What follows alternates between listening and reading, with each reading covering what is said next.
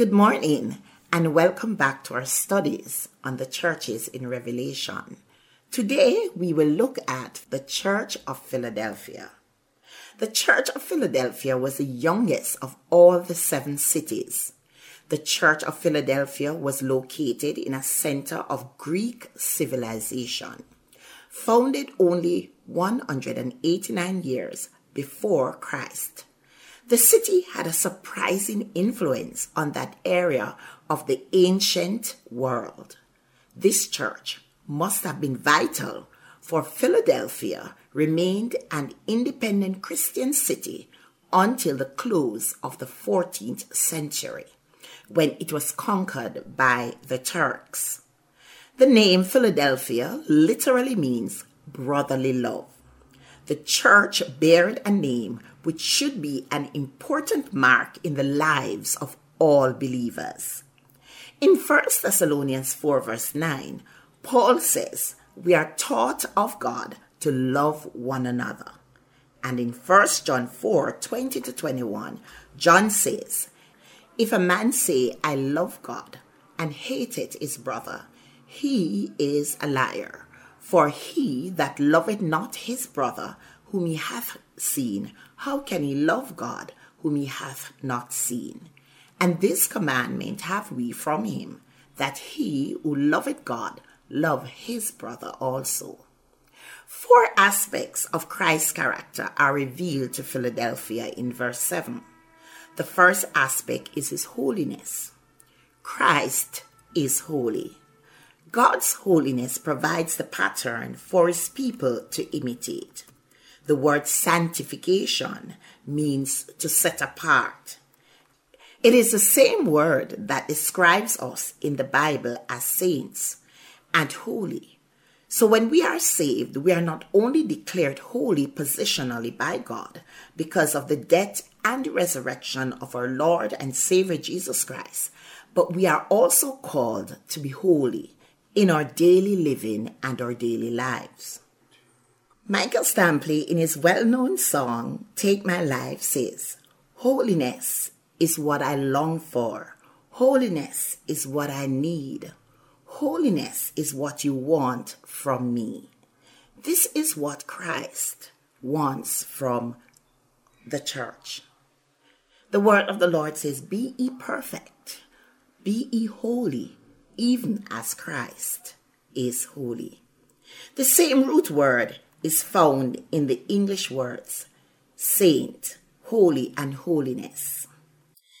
Sanctification, along with its root words saint, holy, and holiness, are used in a variety of ways in both the Old Testament and the New Testament.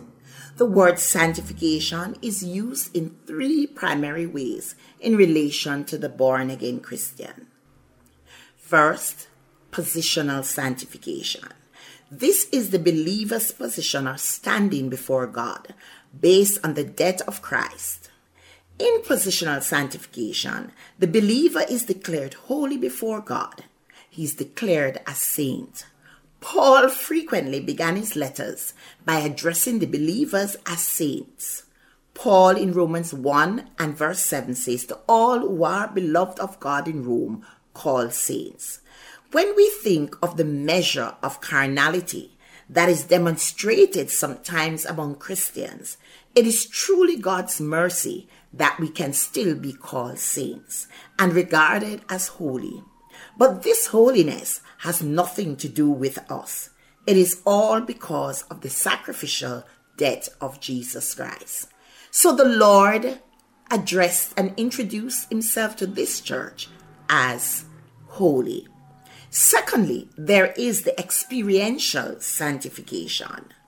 Although the believer's positional sanctification is secured, we are called to live a life of holiness each day.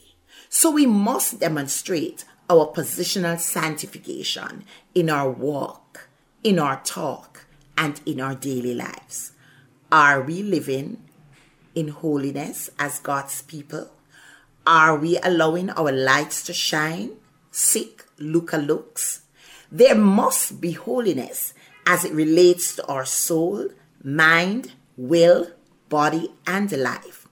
Paul said to the carnal Corinthian church in Second Corinthians seven verse one, "Therefore, having these promises, beloved, let us cleanse ourselves from all defilement of flesh and spirit, perfecting holiness in the fear of God." Then there is a final, ultimate sanctification.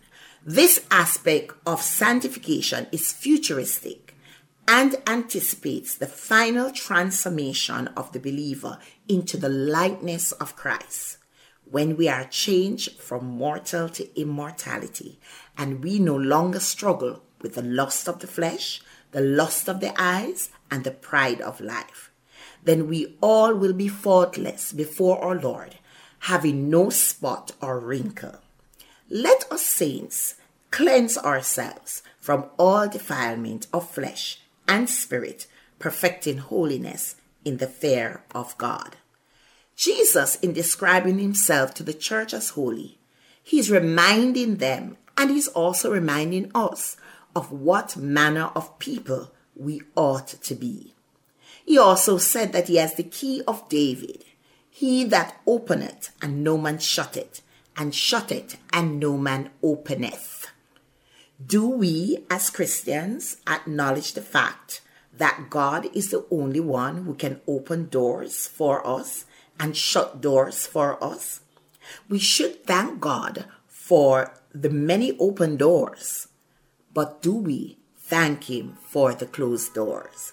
When he closes doors in our lives, do we say, "Lord, have your way, let your will be done"?